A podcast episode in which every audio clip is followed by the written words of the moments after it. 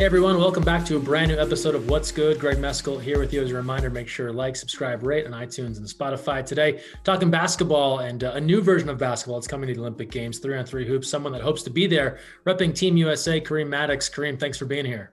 Absolutely, thanks for having me. Kareem, I'm sure you've had to give this elevator pitch quite a bit when you're talking three on three, where people say, "Well, we know you played college basketball, you played in Princeton, now you do this three on three thing."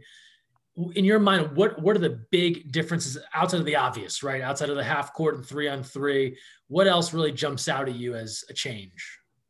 Yeah, I think the pace of it. Um, you know, there's a 12 second shot clock, and there, it's continuous play. So you know, if you score, you don't just check it up. You just you can throw it. The other team can just throw it right out. So there's a transition element uh, that's new and exciting. Um, yeah so I, I, think like just the pace of the game as a player i mean it's I, I, I think i'm more exhausted at the end of a 10 minute game uh, of 3x3 than i've really ever felt at the end of a uh, a five on five game. Maybe that's just getting older too. And kareem part of part of team usa uh, part of a group that is trying to qualify uh, 3x3 or 3 on 3 making their debut at the Olympic Games. So we talked a bit. You played at Princeton, traditional five on five basketball. Uh, had a great career there. Kind of really, really turned things around at that program. Just tell us a bit about about your time there and, and kind of that journey from going to to one of the the worst records in Princeton history to then one of the best. Yeah. So we showed up freshman year um, in 2007. Uh, there was a lot of changes happening. We had the coach I actually committed to play for left. We got a new coach um, and you know, th- thus a new identity um, and a new style of play. So um, as freshmen coming in, we just had to get with the program. You know, the Princeton offense is one that you know there's a long history of. It's been successful in the past, and um, even that was undergoing some some changes um, as the game of basketball has changed. So, uh, so yeah, so freshman year was tough. I mean, we won six games, lost 23 games. um, you know, and and and slowly, you know, had to change the identity of the team um, in in many different ways. We had an excellent staff and coaches that you know I'm still in touch with today that helped us do that. Um, th- that were obviously very invested in doing that as well uh, and leading the charge. Um, and then my senior year, you know, I, I don't remember our record, but we won the Ivy League. We I think it was at the time one of the best records in Princeton history, and yeah, I mean, you know, there was a lot of tough, tough days and tough games in between freshman and senior year, but um, I even, you know, even as bad as we were freshman year and the steady improvement, I don't think there's anything that I would go back and change. I, I feel like I grew a lot as a person and uh, as a basketball player. Um, and yeah, it, it's it's it feels a little bit like, um, you know, uh, a, a time in my life where I can remember where you know you really have nothing to lose. Like you can't yeah. get worse than we were freshman year. and so to to know what it feels like um, to you know have nothing to lose and but also to feel like you're you know your back's against the wall um, if you don't want to be this bad for four years um, and and learning how to like claw and fight your way out of that. And and you mentioned the record. I think it was 25 and seven in that uh, senior year of yours. So of course. Uh, an excellent run. And it's interesting, and you know this having having played in it, but a lot of times, and this is no knock on the on playing sports in an Ivy League, but it, it can get a reputation that's maybe not as intense as if you were going to the ACC or the SEC to do something. Certain sports, right? There's certain practice limitations and hours, and you know I've heard this mantra before, right? Like the sport can be part of your life, not your whole life, right? When you're at when you're at an Ivy League institution, but that doesn't take away the efforts that you and your teammates are making. So how do you balance when you're at a place like that where um, people are doing a bunch of other things that maybe they consider more important than sports? You have other pursuits you're after, but you're also trying really hard to be great at basketball. Yeah, I mean, I, I would say that if you look at it from the hours in the gym perspective, it probably doesn't look all that much different than any other program. Yeah. Um, the differences are, you know, the Ivy League doesn't give scholarships, so you, as athletes, you're paying to be there, um, and you know, thankful and thankful and grateful for it, um, for the opportunity um, to play Division One basketball, but also get this this great education. So um, I, I think, you know, the other thing is that um, you know, there was no special treatment yeah. as an athlete. And so, you know, if you know some professors were were you know huge fans and really accommodating and others were like look the test is this day like if you're there you're there you're not you know you're not and um you know that's because that they you know maybe didn't take athletics as seriously um but you know for us it's like it, it just built our skills like time management communication how do you you know uh win someone over to your side by um, you know, uh, no matter whether it's academics or athletics, people respect results um, and hard work. So um, those are just, I would say, some additional skills that we had to to learn. And you know, our, our coaches were the same. They're like, look, grades. If you don't have the grades to play, then you're not going to be able to play. Number one. Number two, if you're not communicating with your professors the way that you need to, that's going to be a problem for us because that's going to affect you know what you can do on the court. So um so yeah it, it, i think in many ways it's it's a lot tougher. Um but you know in in in on the court you're still expected. It's not like i mean we played duke we played sure. arizona state like we were playing the same teams. Totally. Um and so yeah it's it's just like you know uh, an additional kind of kind of uh life lessons that you have to learn very quickly. Well, it's interesting too, because of the way a lot of college basketball uh, conferences have been structured this year. I know coaches have been looking to the Ivy League for guidance. It's something that you are well versed in, but that Ivy League schedule of going back to back, playing Friday, Saturday, a lot of conferences have gone to that now due to the pandemic, try and limit limit COVID, asking Ivy Leaguers, okay, how'd you how'd you do this? How'd you get ready for all this sort of thing? What what were the challenges if you think back to that? And I'm sure it's challenges that teams have had to embrace now. Yeah. Um, you know, I always actually really liked um, the the the schedule that we had there, and it, it was it's it's created such that you miss as little class time as possible. Mm-hmm. So that's why we play, you know, Ivy League games on Friday, Saturday nights. Um, you're not allowed to, you know, you can't.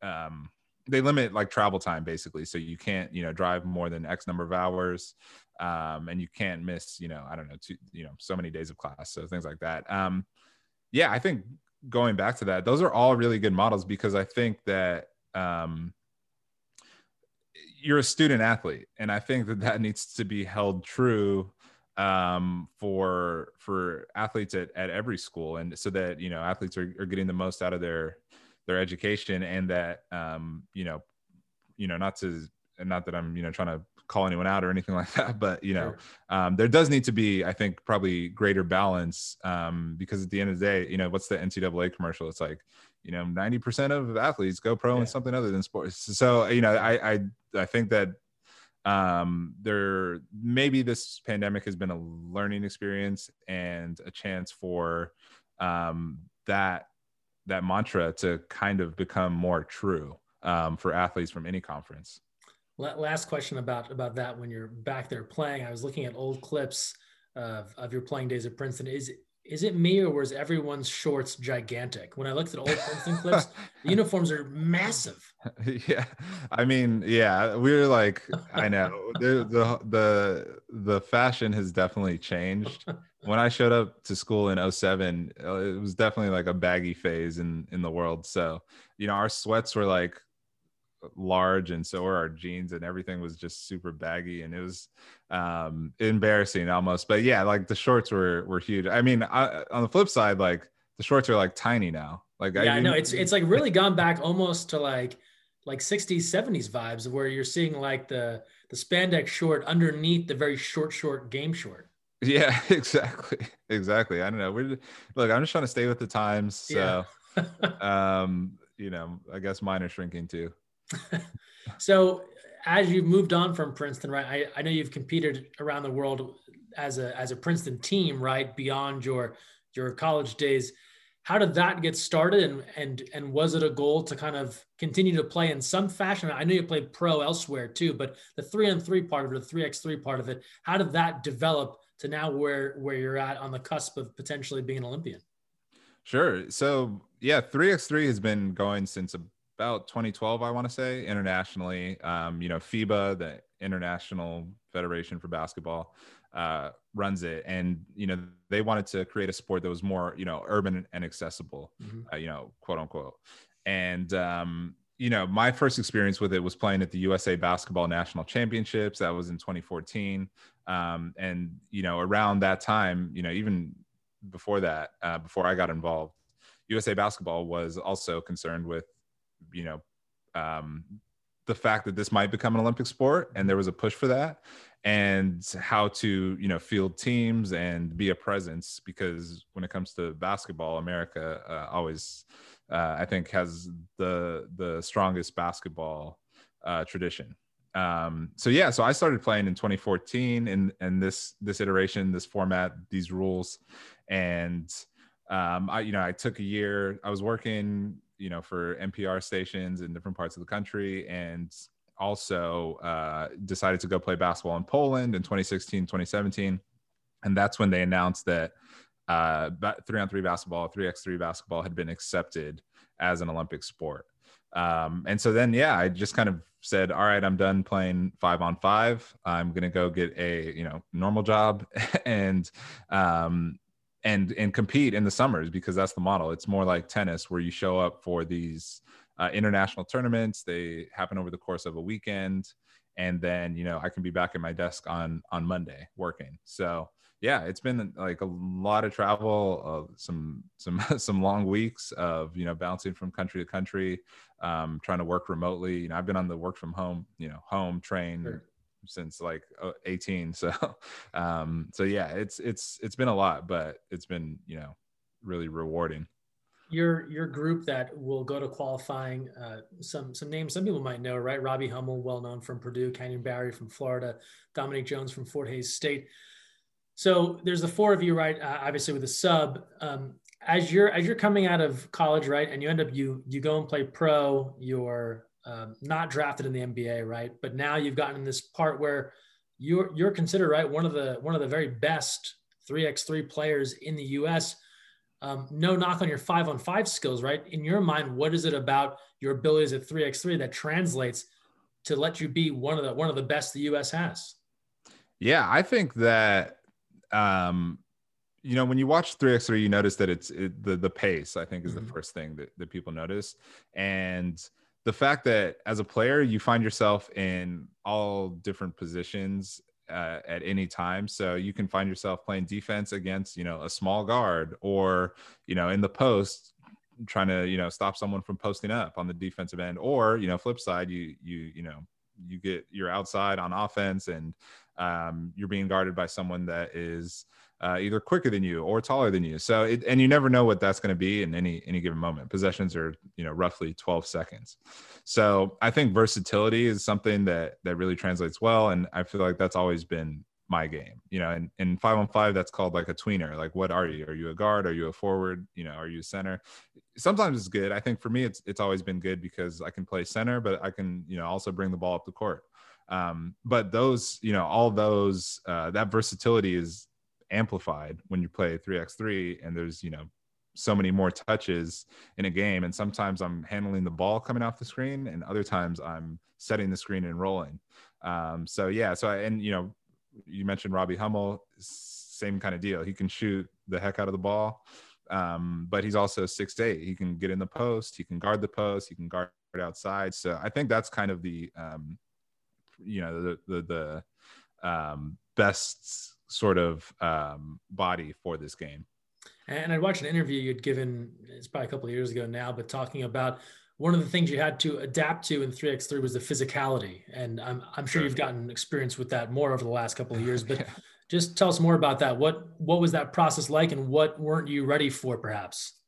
Yeah. I mean, it's just straight up more physical. Like it's just, they call less fouls and um, the idea is that that keeps the game going. You know you don't want you know a whistle on every play. And um, you know i think referees have more uh, they, they can make more judgment calls as to whether or not um, a particular like type of physicality off the ball um, is actually impacting the game. Um, so there's so there's more leeway for you know uh, for guys to you know grab and hold and um, you know your cuts are always a little harder and you have to get a little bit you know craftier about you know how you make them so um, so yeah i mean that was just an adjustment um, it's it's cool. I mean, I have no complaints about it. it. You know, once you figure it out and and learn how to play with it, what's within the rules, and you know how much they can be bent, and and how much you have to account for, you know, other teams bending the rules. Um, you figure it out pretty quickly, and that's that's kind of what's fun. I mean, just as challenging as that is like the fact that you play outside. Yeah. And sometimes it's windy, sometimes it's cold, sometimes it's hot, and you never know. Like, um, you know it, it, it, from a mental standpoint like you just have to really be kind of locked in on the things you can actually control and there's just a wider um, range of things that are outside of your control i know there's been a lot of talk about outdoor events in tokyo and going back last year there was a worry about marathon things beach volleyball and insane temperatures as it turned out, it was fairly mild during that time last year. I don't know what this summer will bring. Is that a is that a thought when you talk about these elements and are we going to be out here sweating bullets or will there be an indoor component?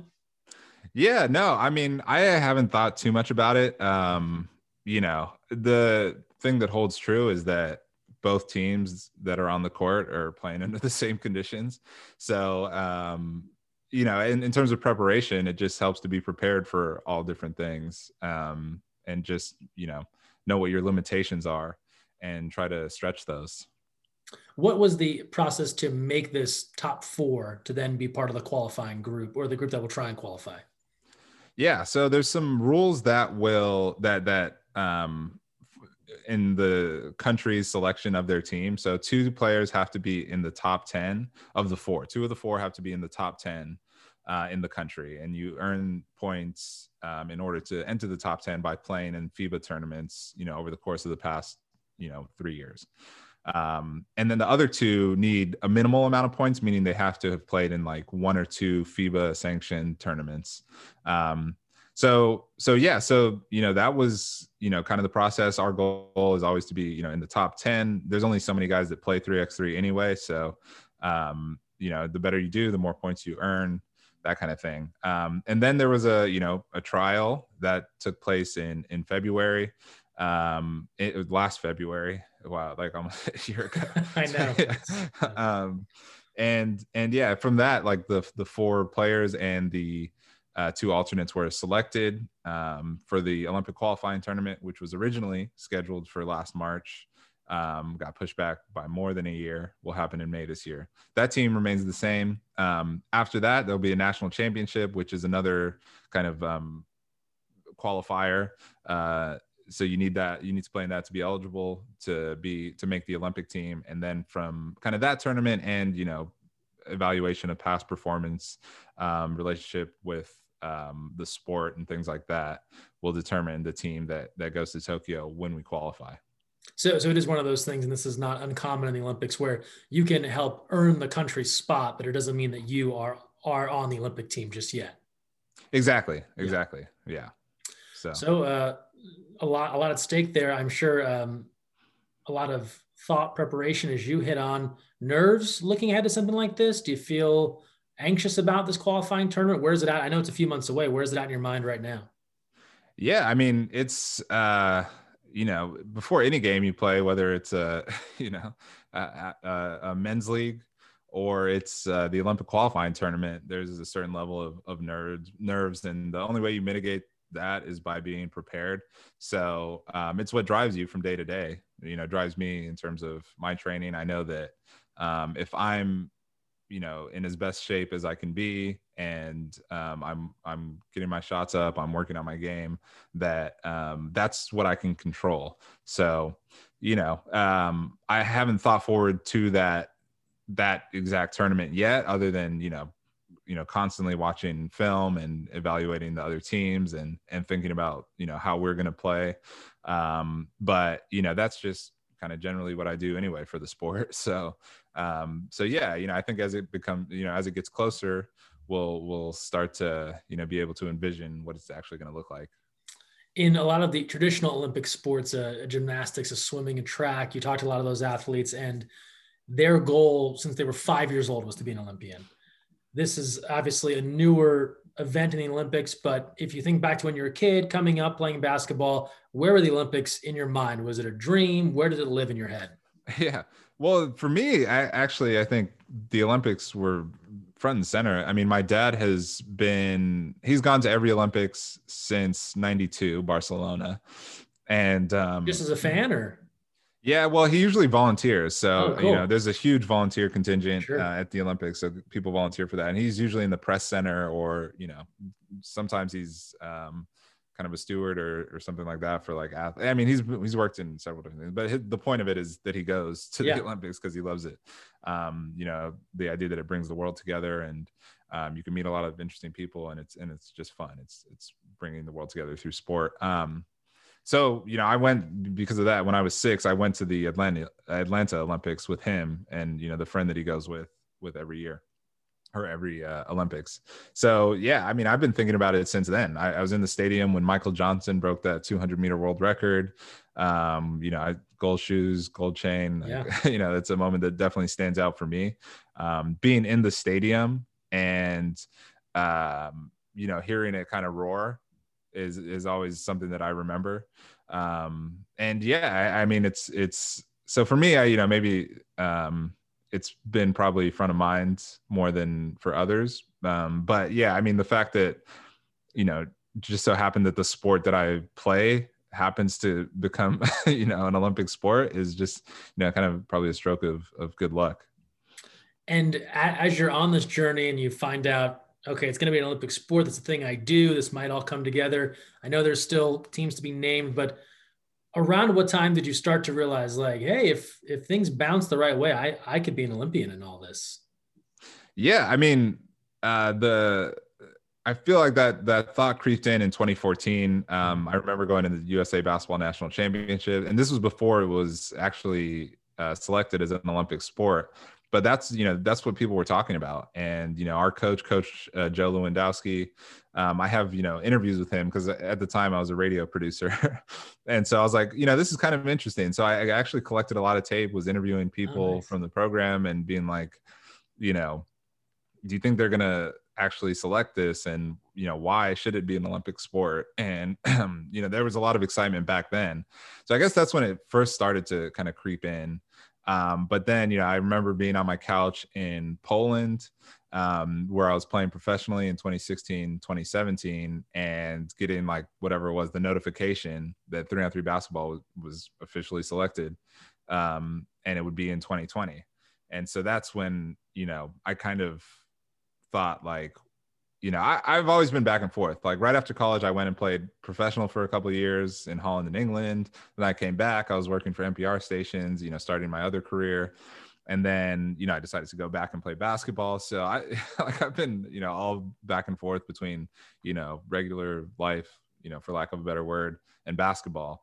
And this was just the perfect way to kind of blend them both. Like i could you know further my career in in radio and podcasting as well as play basketball at the highest level available for this particular style of basketball. So um you know ever since i would say 2017 i've been full steam ahead trying to trying to get to 2020 And it sounds like you're you're you're sitting on some audio here that'll make for a great little retrospective podcast about the entire or a you know some sort of look look back on the on the genesis of Olympic 3x3.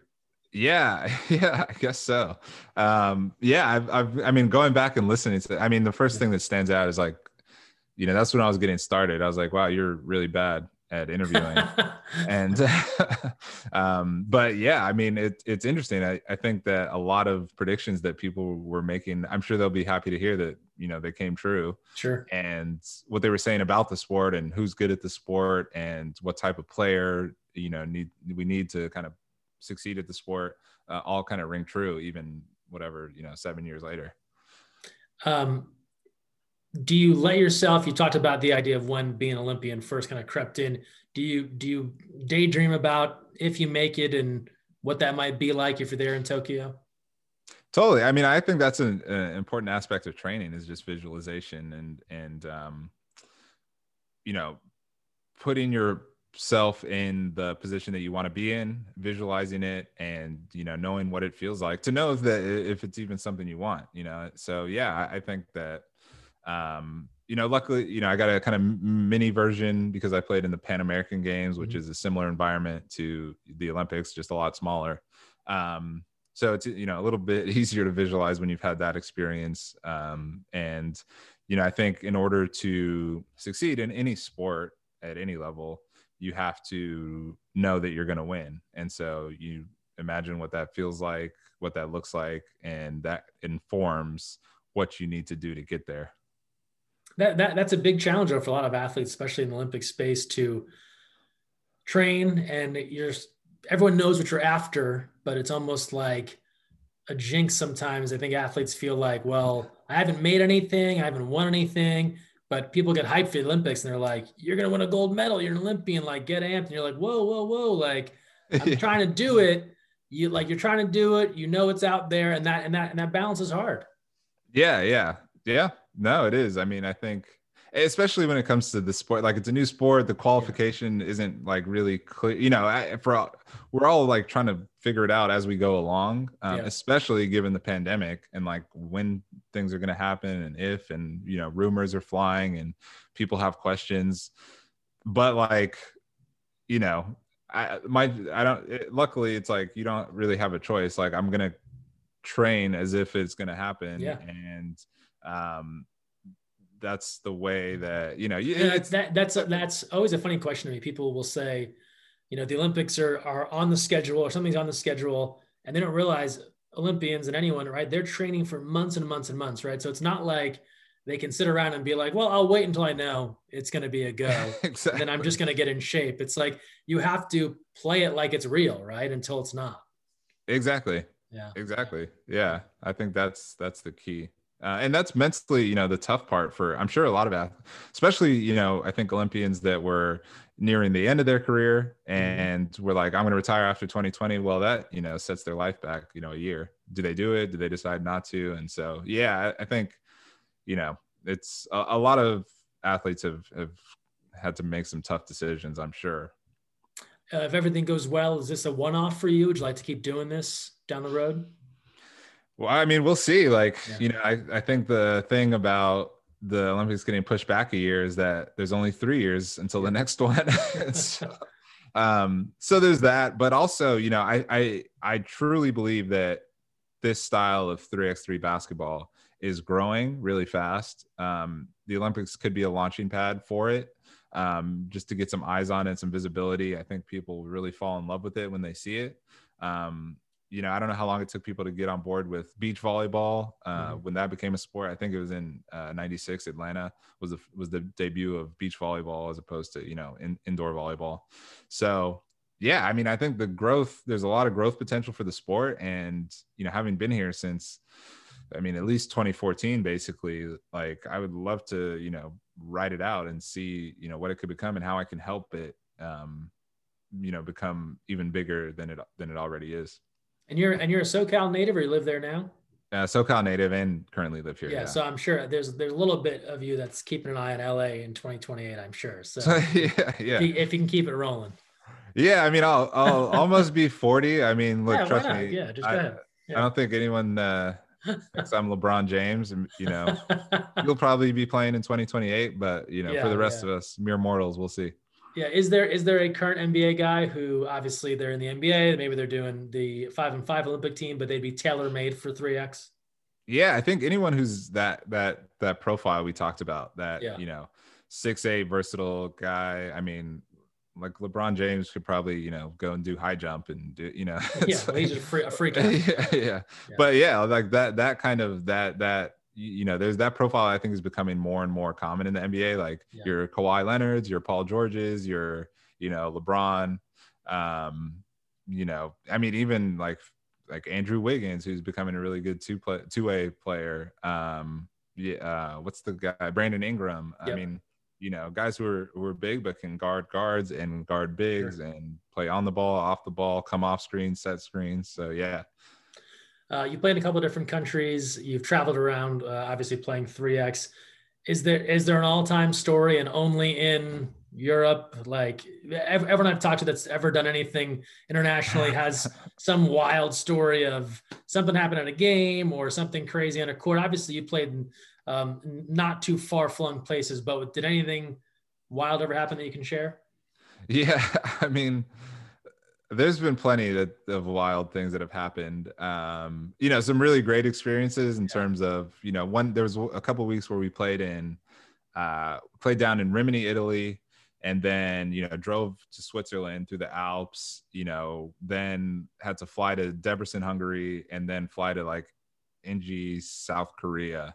Wow. And that was over the that that was over like two weeks and i was at all those tournaments um and working like you know oh man in between trying to like you know work in the car and you know but I also like appreciate the fact that we get to drive through the alps and you know sure. look outside a little bit um but yeah i mean there's a tournament we were playing in malaysia um on penang island and it just started pour- like just pouring i mean it was um it was it was right on the beach and um, basically this like wind and water just started like just raining, like pour, like literally pouring, and it was like coming onto the court like sideways, and the like the game we were playing was like almost over, but we were mid game, we were winning, and then like there was like three plays in a row where like my teammate Damon Huffman like tried to like go get a ball and ended up like slipping and literally like sliding like fully across the court. And you know, they're like, ah, kind of, like they're like play on. And so we like yeah, did another like two plays and like two guys were just like sliding. And then we're like, I, I don't think I really, you know, I truly believe we cannot play any longer. Yeah. and yeah. so we had to like restart the game the next day. Finally, they called it off, but it was like, you know, it's funny that it's just kind of a, um, you just make a call at the time. You're like, oh, I think we can finish this game. Like, can you guys tough it out? And then, you know, we tried, and then it was like, ah, I don't, yeah, no, like, yeah. Um, is too dangerous. So, um, but yeah, I mean, that's what's kind of fun about the sport. You never know, like you have to play an extra like half a game on the day of the championship, you know? So it's, it's always, it's always interesting. That's for sure. Yeah. And I think it's like, like you said, it's, it's, it's going to be something people can relate to. Everyone has done three and three at their local park or outdoor court. So uh, it'll, it'll be fun to see that on the world stage for sure at a higher level, you know? Yeah, totally. Um, excellent. Hey, Kareem, this was great. We end with uh, with our three "What's Good" questions of every episode. Uh, starting first, what's what's uh, something you've done for yourself lately? Yeah. So one thing I've done for myself is, um, I mean, the impact of this has been so outside. It's going to sound simple, but um, literally getting up and just chugging like 20 ounces of water mm-hmm. uh, is the first thing I do uh, every morning. I mean, the I just it, it I don't know why it helps so much, but it just it really does. What's the what's the effect? I I just feel like um you know number one I've like accomplished something for the day like right after waking up even if it's just drinking 20 ounces of water and um two I don't know it just gives me a second to kind of like you know slow down and think slowly about um you know what I'm going to do next and be very like intentional about my day um and yeah it's you know it, it feels like it's easier to kind of get into a routine when you have that anchor uh, behavior that that you start off with. So yeah it's it's been good. You know i say done that for a couple months now and um it's i think been really helpful. There's also the thing called the placebo effect. So whatever it is it's working so. Sure sure. Yeah. And uh, it's a good way to like watch your calories too. Load, load, load up on some water early and then you know you're good for the rest of the day. yeah. Um, what's what's something you've done for someone else?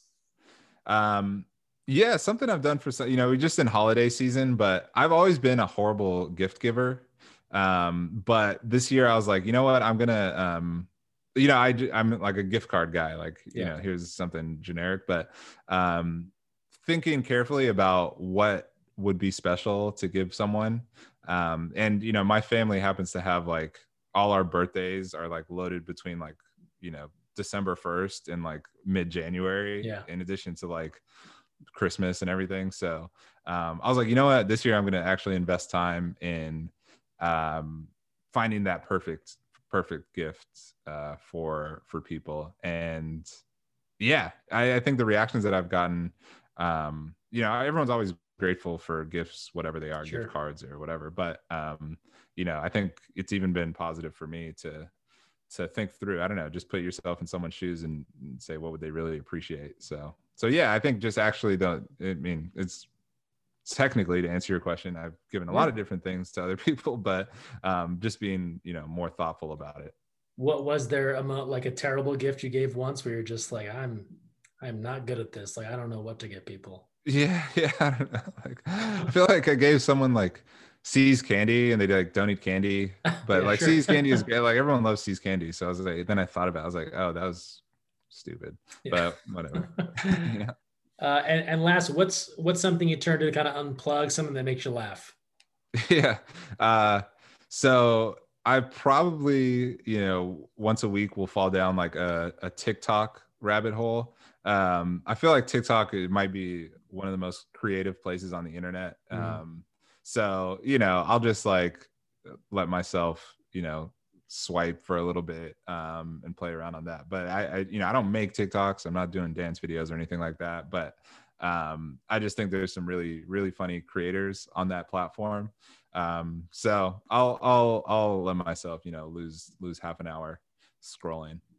Good stuff. A little TikTok. I mean, you never know. You might get sucked into one of these trends. Maybe you start recording something. We'll see. But yeah, yeah.